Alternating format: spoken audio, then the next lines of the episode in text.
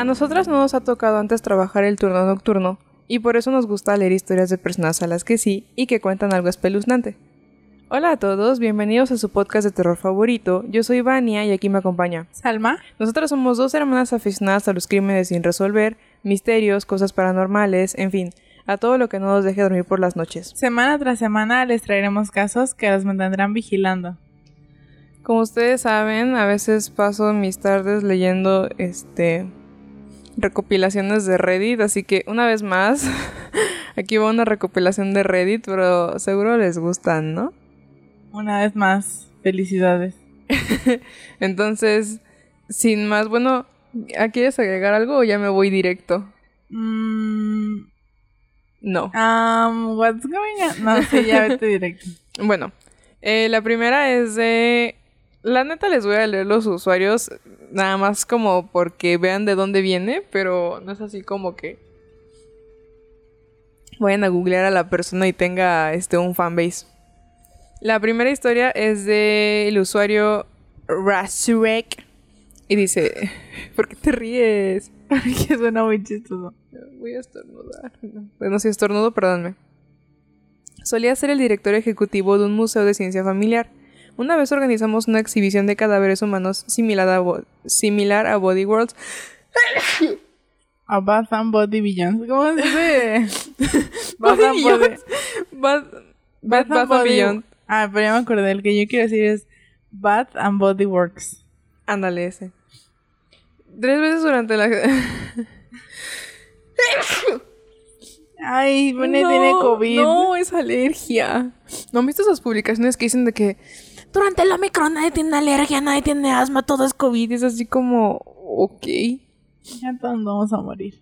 Tres veces durante la exhibición, en medio de la noche, la compañía de alarmas me llamó para decirme que los sensores de movimientos estaban disparando en esa sala de exhibición, pero no se activó ningún sensor de puerta o ventana exterior. Tres veces tuve que levantarme de la cama, conducir hasta el museo y caminar por el piso de exhibición entre los cadáveres y especímenes con una linterna para confirmar que todo estaba bien. Nunca encontré nada. Qué miedo. Eran los los cadáveres, este, tratando de regresar a la vida. Era como ese episodio de Gravity Falls en el que las estatuas de cera despiertan. Esos, eh, a lo mejor no tienen nada que ver. Pero esos- esas exposiciones que me acuerdo que hubo una en la Ciudad de México hace como. Creo que era el, 55 el. Body Worlds, Wo- eso como se pronuncia. Ah, pues sí, creo que justo era ese, porque era en la UNAM. En el Univer Universum, ¿cómo se llama? Universum. Ajá, es ese museo tan famoso que tiene la UNAM. Y yo me acuerdo que todo el mundo se moría por ir a verla. Y yo también, la verdad. Pero nunca pude ir, no me acuerdo si fue porque nunca tuve tiempo o qué pasó. Pero me acuerdo que una amiga fue y dijo que estaba así bien padre porque Bien, tenían, ajá, bien paique, porque tenían así, este, cuerpos reales, o sea, obvio todo es real, ¿no? O sea, de que el esqueleto humano y... Había de un perro, ¿no? Ajá, o sea, todo, bueno, creo que había unas cosas reales y otras cosas que eran como recreadas, no me acuerdo, pero sí era así como a lo máximo.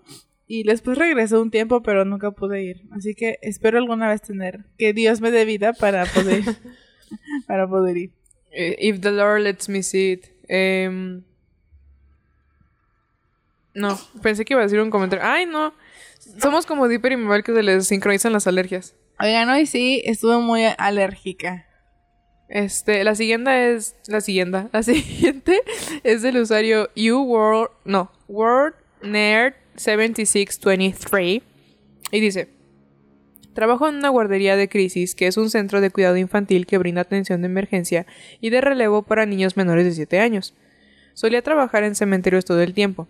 Debo decir primero que no creo en absoluto en cosas paranormales, en lo absoluto.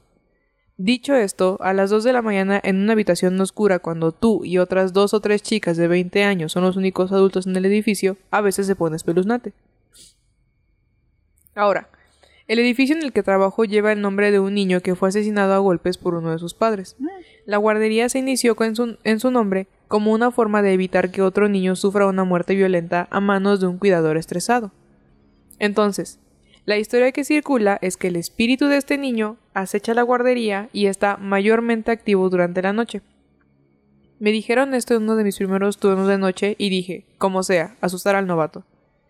Estas cosas realmente no me molestan. Bueno, más tarde esa noche, uno de los niños se levantó para usar el baño. Una de mis compañeras lo ayuda a volver a la cama y regresa donde estábamos todos sentados. Muy pronto, alguien escucha correr el agua en el baño, van a revisarlo, y en efecto está corriendo.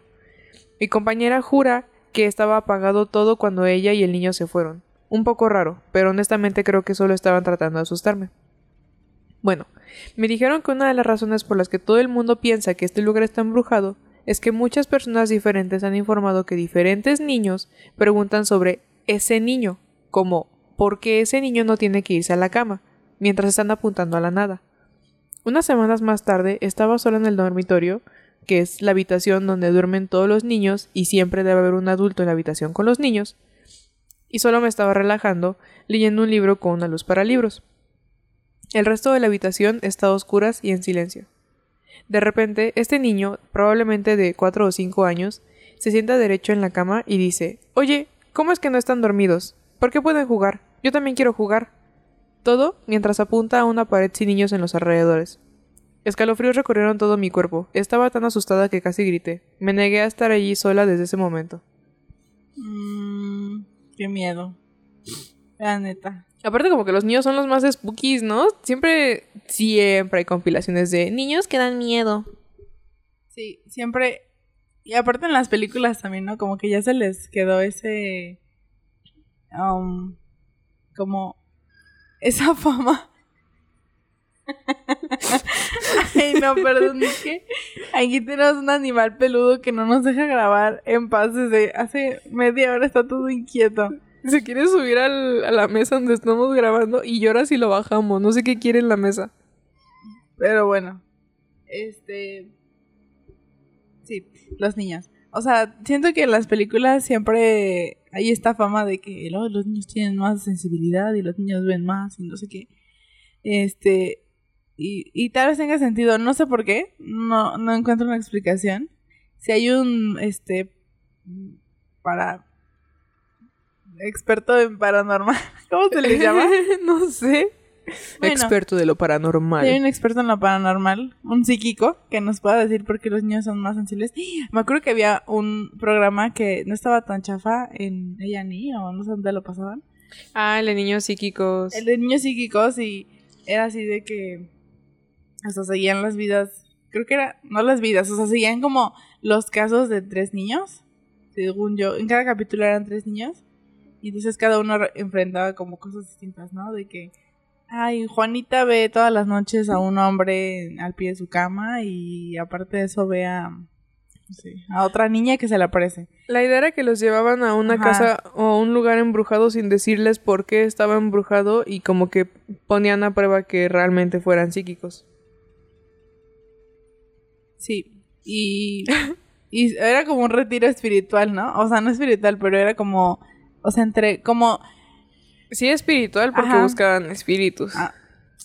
O sea, como entre ellos, o sea, entre niños no, no sabían o no conocían a nadie que tuviera los mismos poderes, este, se conocían y platicaban como sus problemas, ¿no? De que, ay, todo el tiempo se me acercan a mí las personas que ya no están en este mundo y bla, bla.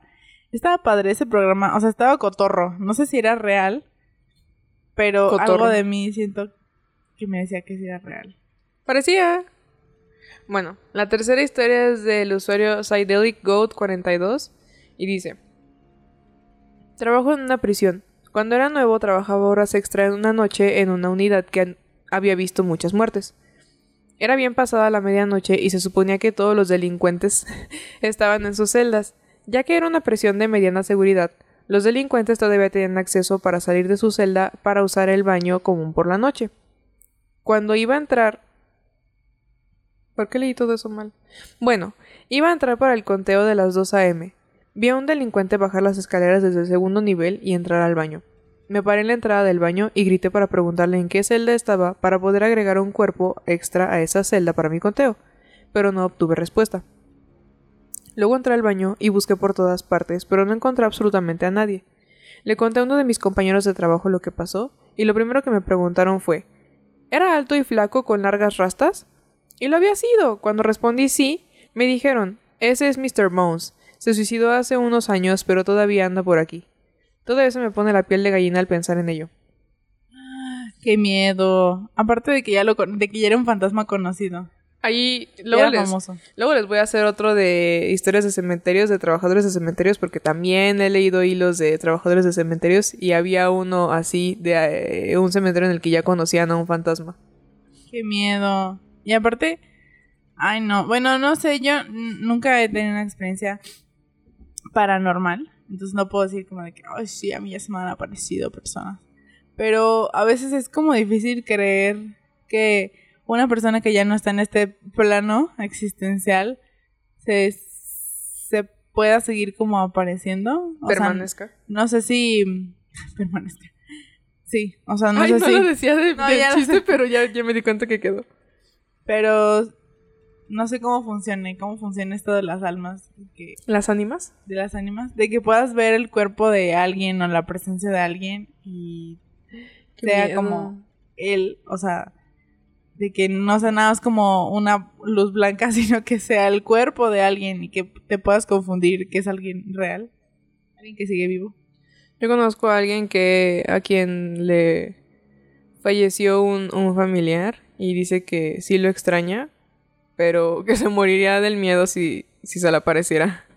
Y creo que es muy cierto. La verdad sí, yo también.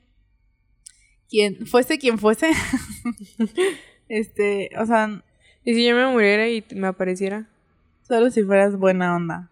Es que aparte, imagínense el shock de una persona. Bueno, no sé, yo me pongo en ese lugar. Que si alguien cercano a mí se muriera y después se me apareciera, yo ya sé que no está o sea, que no está vivo. Que la persona que, o la, la cosa que estoy viendo no es alguien vivo, sino que es una aparición. También Y- tengo guardado no un sé. hilo de personas que, se encontraron con personas que ya habían fallecido. O sea, que conocidos. Qué miedo. Y Ahí aparte, ya te los cuento.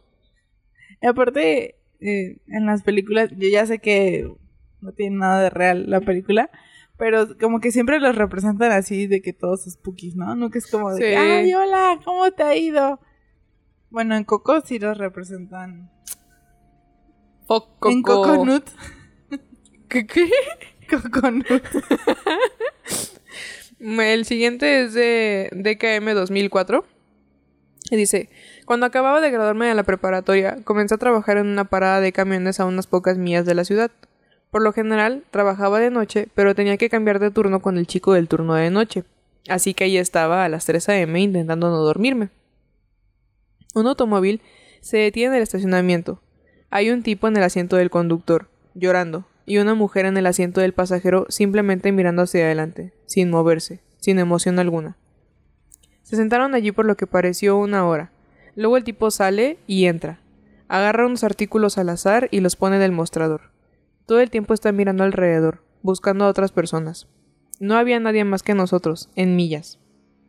Luego mira directamente a mi alma y dice, Está tranquilo aquí, ¿no? Tan tranquilo que casi puedes escuchar a los ángeles cantando. Murmuré algo inmemorable y se fue. A Los Ángeles cantando. ¿Qué pedo? Para pensar. El siguiente es del usuario Timothy Dexter's Ghost. Trabajaba como seguridad del campus y tenía que cerrar el edificio principal de la Facultad de Derecho. El edificio estaba en el centro de una ciudad importante y era lo suficientemente viejo como para que los túneles debajo de él se usaran en el ferrocarril subterráneo. Pensé. Pisos de tierra y travesaños de madera, como si se imaginara una mina. Ah, perdón, dije era piense, o sea que ustedes se imaginen. Perdónenme por esta mala traducción. Muy mal. Se estaba trabajando en los túneles. Como parte de mi rutina, tenía que dar vueltas y verificar que el edificio estuviera vacío. Bajé por la escalera hacia los túneles. Todas las luces del contratista estaban apagadas. Dije, Hola, ¿hay alguien aquí? Un par de veces y encendí mi linterna alrededor. Silencio por un momento. Luego escucho lo que suena como una melodía de radio de la década de 1920 proveniendo del túnel. Inmediatamente subí la escalera, cerré con candado la trampilla, armé los sensores de movimiento y me fui. Qué miedo. Aunque también pudo haber sido una persona Un squatter, ¿no? tratando de asustarlo. Pero aparte, Este, yo creo que voy a sonar muy imbécil, pero es eso mismo que siempre decimos de de las películas viejitas y a lo mejor no voy a saber empatarlo bien aquí en texto, este para decirles. Pero ¿no te daría el mismo miedo encontrarte reggaetón sonando en un túnel que música de 1920 y sigo sin saber completamente por qué, así como nunca hay una muñeca embrujada, este, una Barbie y siempre son muñecas victorianas. Pues yo creo que es como toda la no sé, como la eh, el arte que en ese momento para nosotros no es como familiar, ¿no? No sé, es una buena pregunta. Pero sí, como que el, cine y las series han, este, tratado de, ¿cómo decirlo? O sea, nos han enseñado y nosotros le hemos creído al cine y a muchas cosas, o sea, al cine y a las series, que eso es lo que da miedo, pero no sé por qué habrá sido, no sé, no sé qué director, porque seguramente fue un director o una directora que un día dijo, ah, esto se me hace spooky, déjame lo pongo en una película. Y lo puso y de repente todos dijeron, no mames, sí, tienes razón. Y entonces lo dejaron así. Y, y ya. Bueno, habrá que investigar, habrá que hacer. Do your research. El siguiente es. Um, no, no, sé ni siquiera sé por qué se puso así. El ah, no, perdón que te interrumpa. Iba a decir lo de la música. Que o sea, este chavo que dice que escuchó música como a los años 20, yo creo que también lo relacionamos con que ya es algo pasado. O sea, a lo mejor si escuchamos música de este, los Backstreet Boys diríamos como, ay, alguien está poniendo música ahí, pero es tan antigua la canción. ¿Sabes que pues, obvio piensas como, ok, no es alguien que está vivo o no es alguien, o sea, es alguien ya como anciano, no sé, a lo mejor eso, te remonta. Ah, probablemente sí, sí venga de alguien que de la idea de que es música que alguien que ya murió estaría escuchando. Estaba pensando que también siento que hay un cierto tipo de trauma colectivo de la posguerra. A lo mejor no nos tocó a nosotros como latinoamericanos del todo eh, la, la Segunda Guerra Mundial o la Primera Guerra Mundial. Pero si te das cuenta, lo que más da miedo es lo que estuvo dentro o cercano al periodo de las guerras, ¿no? Como la música de los 40, la música de los 50, como todos estos, los videojuegos del apocalipsis que suceden en un periodo cercano a la Segunda Guerra Mundial. Creo que eso es lo que ha alimentado ese tipo de miedo de lo antiguo. Yo creo que sí. Es una es un tema de tesis. Entonces, ahí te lo encargo. Ajá, ahí me lo encargas ya que yo no me he titulado, pero al rato, al rato de rato. La siguiente es de Juggling. Juggling Your Balls, perdón. Eh, dice: Cuando estaba apagando los proyectores y cerrando la sala del cine alrededor de las 2 de la mañana, apagué un proyector y me di la vuelta para ver una sala que comenzaba a reproducir Insidious, que es la de la noche del demonio, desde el principio y sin avances. Estaba extremadamente fuera de lugar teniendo en cuenta que los proyectores están programados para que las películas comiencen automáticamente con los avances de 20 minutos incorporados. No se programó ningún programa en la computadora y todavía no sé cómo comenzó. Pero me encerré en la oficina por el resto de la noche. ¡Qué miedo! No, y aparte imagínate entrar así bien tranquilo tú solito a la película. Bueno, no sé, a mí que me da miedo, o sea, incluso en el cuando pasan las películas en el cable, que me da miedo verla sola. No, no, no. Imagínate tener que verlas en en el cine así de que con el sonido surround, el sonido surround. Ay, no. Aparte, he escuchado, bueno, no sé si alguna vez leí o, o fue una historia que escuché, pero era también un chavo que en el cine se, o sea, varias veces este se prendían las pantallas o se empezaban cuando todavía eran de cintas los proyectores, que corrían las cintas de los proyectores y así, como que pasaban cosas, pero no me acuerdo si lo leí o era una película. Habrá que investigar. Pero también era una historia como de cine así. La siguiente es del usuario Electronic End 3310. La miren, la neta les voy a decir los números en español. Dice, estaba trabajando de forma remota. Era tarde en la noche y estaba solo en mi casa trabajando. Algo se sintió extraño, así que revisé las cámaras de seguridad y vi la mecedora de un pariente recientemente fallecido meciéndose sola en la sala de estar. ¿Eh? Así que ni siquiera en este home office se salvan. Perdón, disculpen las interferencias. Tenemos un animal intentando escapar. Ya se trepó el micrófono de Salma. Ay, no, loco. qué difícil. ¿Cómo va esa canción de Working Mom que sale en TikTok? No me acuerdo. I'm a survivor. Esa, así está Salmita. Eh, la siguiente historia es del usuario Thornbellina y dice: Solía trabajar en las instalaciones de un campus mientras, mientras asistía a la escuela. Cada uno de nosotros nos turnábamos para hacer los turnos de noche de los fines de semana. Un compañero de trabajo y yo estábamos en el último piso del edificio más antiguo alrededor de las 11 pm y éramos los únicos en el edificio. Teníamos una alarma encendida para las puertas exteriores. Pasamos por una puerta que conducía a una terraza exterior que está cerrada con llave y rara vez se usa, y no ofrece acceso a personas externas. Recuerden, estábamos en el cuarto piso. Mientras mi compañero de trabajo y yo pasábamos, escuchamos fuerte un golpe que venía del exterior. Nos detuvimos y nos miramos, y volvió a tocar. Debido a que la puerta estaba cerrada y armada, no pudimos abrirla.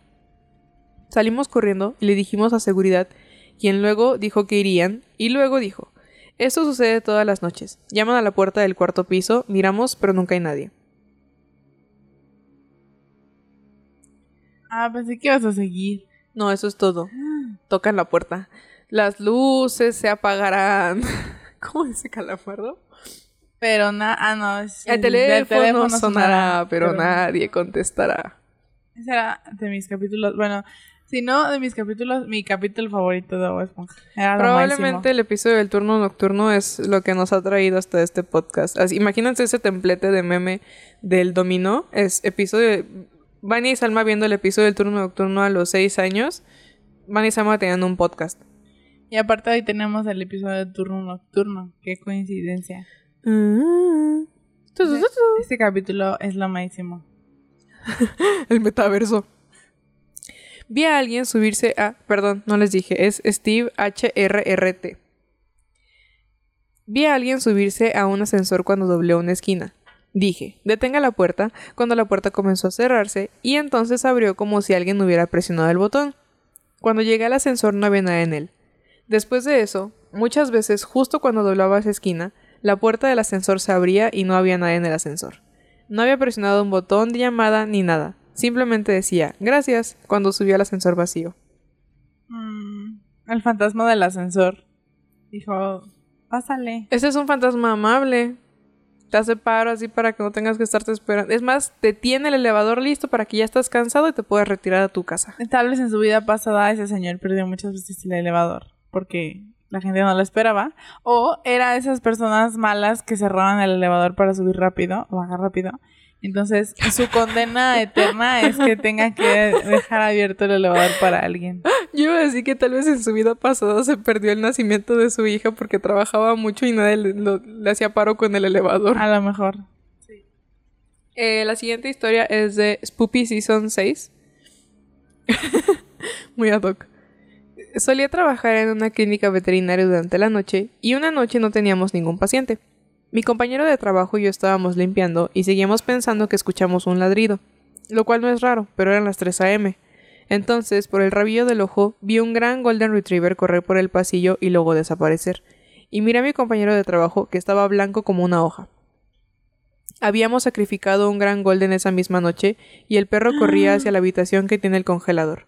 Sucedió de nuevo la noche siguiente. Por extraño que parezca, a la noche siguiente los niños volvieron a llamar y pidieron más huellas de patas y querían el collar que habían olvidado quitarle. Estoy convencido de que el perro se estaba quedando por ellos. No. El perrito. Aquí en la casa ah, ya, ya, me han tocado dos o tres veces que escucho que bajan patitas y me doy la vuelta porque tenemos tres perros. Digo, solamente dos pueden andar solitos. Pero hay patitas que se escuchan todo el día y ya van varias veces en la noche, o bueno, dos o tres veces, que se escuchan patitas que bajan las escaleras y cuando me asomo no hay ningún perro y me da mucho miedo. Es el Golden Retriever fantasma. El otro día me apareció un recuerdo en Facebook de un día que escribí como a las 10 de la noche. Oigan, hay, creo que hay un perro fantasma en mi casa.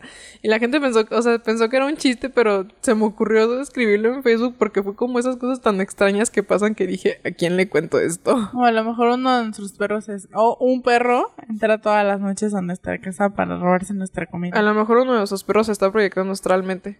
A lo mejor.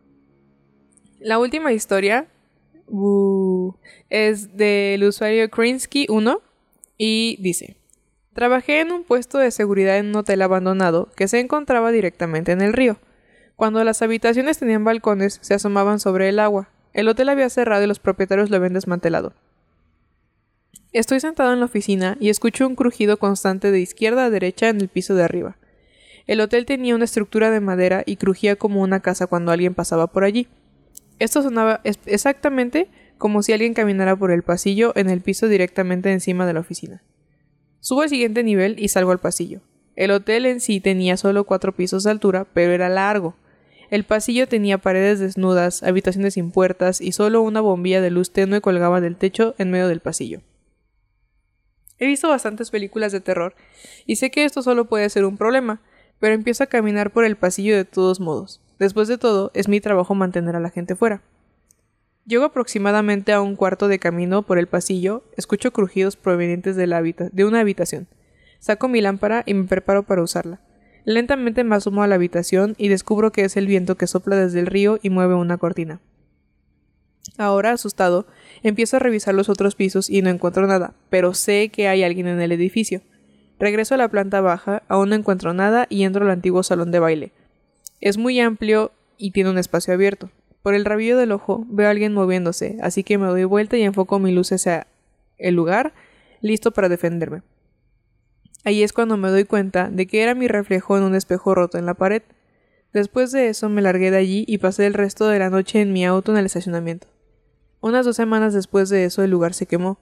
Después de todo este tiempo, todavía estoy convencido de que alguien estaba en el edificio, pero nunca encontré ninguna evidencia de que lo hubiera qué miedo, pero, ah, o sea, alguien como que se había metido o era un fantasma.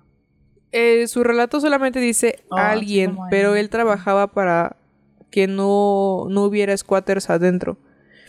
Entonces, ese contexto quedó extraño porque yo lo tomo como que es un fantasma, pero a lo mejor y era... Sí, está hablando como de una persona real, un ocupa. Qué miedo, pero aparte de todo, o sea, no importa que fuera un fantasma, o no, sino que si era una persona real, pues igual que miedo porque... Te podría hacer daño. Exacto. Y se está escondiendo y... Ay, no. La verdad, me acuerdo que Van y yo vimos a un chavo de... de TikTok. No, TikTok, sí. Que trabajaba en un teatro. Ah, eso está chido. Y, o sea, él trabajaba como durante el día y durante la noche este. Y el chavo. Como que empezó a experimentar algunas cosas. O sea, como que había pasos y así. Ajá. Y entonces por eso empezó a hacer los TikToks de su experiencia. Y ese video, no me acuerdo, está en inglés, o sea, es un. es, es, en Estados Unidos. Pero búsquenlo. no me acuerdo cómo le puso su serie de videos, pero era un teatro y entonces a veces se escucha como que canta alguien en el escenario. que cantaban en el escenario. Una vez, eh, o sea, me acuerdo de un video que sí, como que logró grabar una sombra. Y aparte, todo el tiempo, el, o sea, el, teatro, o sea, la sala estaba oscura. O sea, no oscura de que no se viera nada, sino que estaba como con una luz muy tenue. Y, y siempre se veían cosas. O sea, una vez también, creo que estaba como saliendo, ¿no? Del escenario y se en las gradas se veía como alguien parado, no sé, así muy raro y decía como estoy solo. O sea, el chamo no estaba mintiendo, de, ver, de plano estaba solo en ahí en el teatro y sí se le aparecían muchas cosas, escuchaba ruidos así, estaba padre. Este, y mucha gente le decía como de, ¿y por qué no renuncias? Y le decía como, me encanta mi trabajo, o sea, vamos a estar aquí en el teatro, este, me pagan bien Y aparte ya un buen de gente renunció y pues yo tampoco quiero como que tomar ese camino. Es como ese video, eh, un, video de un chiste que encontré hace mucho, que decía algo así como cuando hay un cuando tu casa está embrujada pero eres millennial, una cosa así. Entonces es un muchacho que encuentra un fantasma y el fantasma le dice así como, ¿por qué no te vas? Y el muchacho, apenas si puedo pagar este lugar, ni siquiera tengo muebles. ¿Tú piensas que me voy a ir de aquí a buscar otra casa? No. Ah, Seguramente le pasó algo así a este muchacho. Al chavo que dijo, no me puedo ir de aquí porque me pagan muy bien. Algo voy a decir. Que yo nunca trabajé turno nocturno. Sí me tocó cerrar alguna vez. Pero específicamente, y la única vez que realmente he sentido miedo. Bueno, no miedo, pero sí como. Se sentía extraño. Este, trabajaba en un hotel. La verdad, si son de Guanajuato, sabrán que en medio de la carretera hay de todo, porque pues son carreteras de 40 minutos este, para trasladarse entre municipios. Entonces trabajaba en un hotel en una carretera. Y no tengo idea de por qué un día el de seguridad simplemente pensó así como, "Mm, le voy a dar raid a esta niña que salió antes de su horario, pero no importa. Y me dijo así como, "Un- el fulano me caía mal. Entonces cuando se fue yo fue como, adiós, perro. Pero antes de, de que todo el mundo saliera, y por todo el mundo me refiero a yo y creo que alguien en la caseta, me dijo así de que voy a llevar a esta compañera a su casa y por favor, así casi casi me dijo que si sentía que algo malo iba a pasar me encerraran en el baño, algo así me dijo y yo como, no, pues muchas pinches gracias. Entonces me quedé, creo que el hotel tenía como dos habitaciones ocupadas, así, nada. Y me quedé sola quizás una hora, hora y media en la recepción. Y por recepción me refiero a la recepción, la, la- como el área de, de comedores de desayuno. Un espacio como un poco amplio. Y sí me dio miedo, pero más que nada estaba jugando así como a caminar en toda esa zona porque no había yo no tenía nada que hacer. No había ningún huésped. O sea, en realidad no, tenía- no tendrían por qué haberme regañado, pero sí estaba como muy spooky. Yo me acuerdo que también cuando trabajé en un hotel, este, nunca me enteré bien, pero algún día que mandaron, eh, yo era amiga de una de las meseras, bueno, no era mesera, era como garrotera, pero bueno, lo mismo. Este, hacían falta como servilletas en el restaurante, esas de, de tela, o manteles, no me acuerdo, pero tenían que ir por algo a la lavandería, entonces hasta ese momento me enteré de que en la lavandería, según se apareció una señora. Entonces, mi amiga estaba aterrada. De verdad, o sea, yo pocas veces la había visto así de, de asustada de que no quería ir a la, a la lavandería por todo lo que decían que, que pasaba ahí.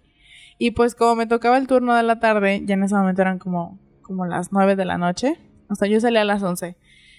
Entonces, pues en ese momento ya nada más quedaban como, o sea, los meseros eh, de todos los restaurantes, las hostes y así, o sea, como nada más como personas de la cocina y el restaurante.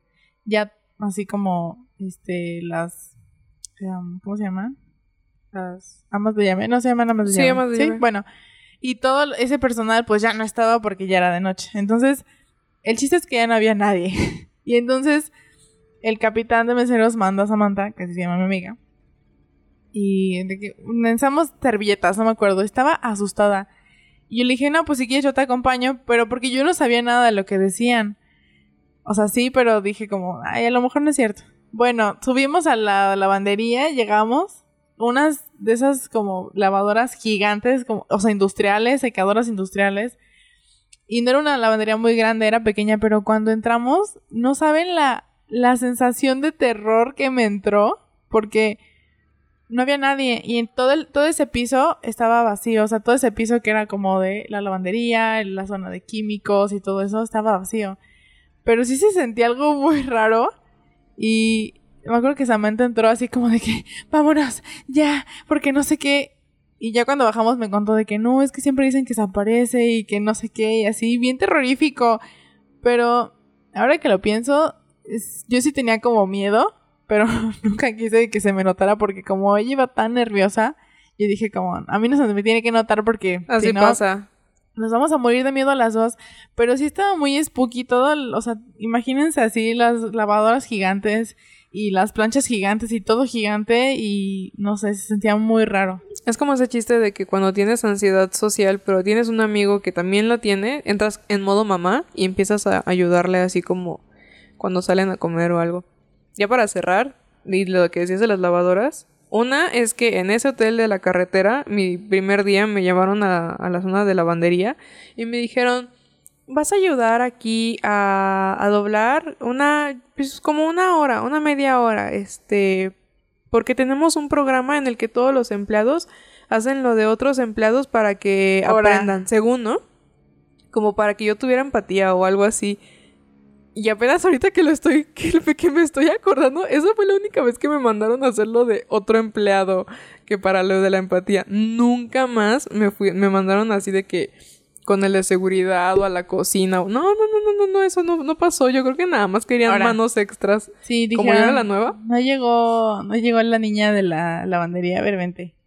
Y la otra historia es que una vez me mandaron a mí a recoger algo en... Tú salías, o sea, cualquier... A menos que, que fueras del, del turno que salía a las 11 y que te recogían enfrente del hotel los de seguridad para regresarte a tu casa. Tú salías por la parte de... De abajo, ¿no? O sea, como donde están las oficinas, donde estaba la lavandería. Entonces yo 15 minutos antes de terminar mi, mi turno me bajaba a las, a las oficinas, a la lavandería y a los baños a cambiarme para que cuando acabara mi turno yo me pudiera ir inmediatamente, o sea, no, no tuviera que estar como estúpida ahí esperando. Y una de esas veces bajé, pero se me ocurrió bajarme por el elevador, no sé por qué pensé así como, es un piso y me voy en el elevador, ¡wow! ¡Qué divertido! Una de las peores elecciones que he tomado en la vida porque la zona en donde abrí el elevador era así, la boca del lobo y quedaba justamente enfrente de la lavandería y me tuve que regresar todo ese camino hasta los baños así como esperando que no se me fuera a aparecer un niño. Es que sí, ya los hoteles en la noche ya son como muertos. No La- sé, es- la yo creo que Twilight Zone. sí, es así como, no sé, a lo mejor porque de noche todo se ve distinto y entonces, o sea, insisto, lo de la, la- lo de la lavandería para mí y aparte están guardadas, imagínense todas las cobijas, todas las sábanas, Sí. todo eso está ahí, es como una bodega. Y se siente distinto porque de día pues hay un buen de, de personas ahí trabajando y echándole ganas a la vida. Y de noche está así oscuro con una luz así como, no sé, muy raro. Son los espacios liminales. Sí. Definitivamente. Aparte, subimos esa vez en el elevador. Y no sé, muy, muy raro porque ya no hay nadie más que los de la cocina y los meseros y pues, no, muy raro. Lo más spooky que me pasó en un hotel después de eso fue ver el doppelganger de un compañero. Pues nunca trabajé en un hotel. Nuestra Este, recomendación final. No, es muy divertido. Bueno, a mí se me hizo muy divertido es trabajar divertido en un cuando hotel. trabajas de día. Sí. Bueno, yo no traba- yo trabajaba de día y de noche, si lo piensan bien. Entraba a las 3 y salía a las 11, entonces me tocaban los dos turnos. O sea, yo despedía el turno de la mañana y ya, en la noche me tocaba a mí. Yo trabajaba de 7 a 3, pero los viernes trabajaba de 3 a 11. Entonces era una locura porque regresaba a la casa, medio me dormí y regresaba al hotel a cubrir el turno de las 7 a 3 del sábado. Horrible. Pero sí, lugares spookies pero divertidos. Te rías de los huéspedes, ¿no es cierto? Sí, es cierto. Y pues Nada. esperemos que les haya gustado nuestro episodio del día de hoy. Perdonen que eh, hubo un animal extraño Salvaje. aquí, o sea, no, no estaba en nuestras manos, no sabemos qué le pasó hoy. Este, Nos odia. nos odia, no, no sabemos. Está fuera de control. Nos iremos para ponerlo. Ya saben esa cajita en la que está Bucky Barnes al principio de de Civil War. Así lo vamos a poner. Este, pero no nos vamos, no nos despedimos sin antes recordarles que la semana que viene tenemos episodio de Crimen cubierto por Salmita y que si nos están escuchando hoy jueves, mañana viernes eh, 11, sí, viernes 11 de febrero va a salir en El Descenso al Mictlán un episodio especial en el que nos invitaron ¡uh! a platicar de la película mexicana El libro de piedra y nos reímos muchísimo y Ya tenía rato que queríamos invitar a Nanus y a Soleil del descenso de mi clan, pero nos ganaron ellas. Entonces nos van a escuchar ahora por ese lado riéndonos. Y creo que es todo. Recuerden registrarse para su refuerzo de la vacuna. Lávense sus manitas, usen su cubrebocas y permanezcan observando.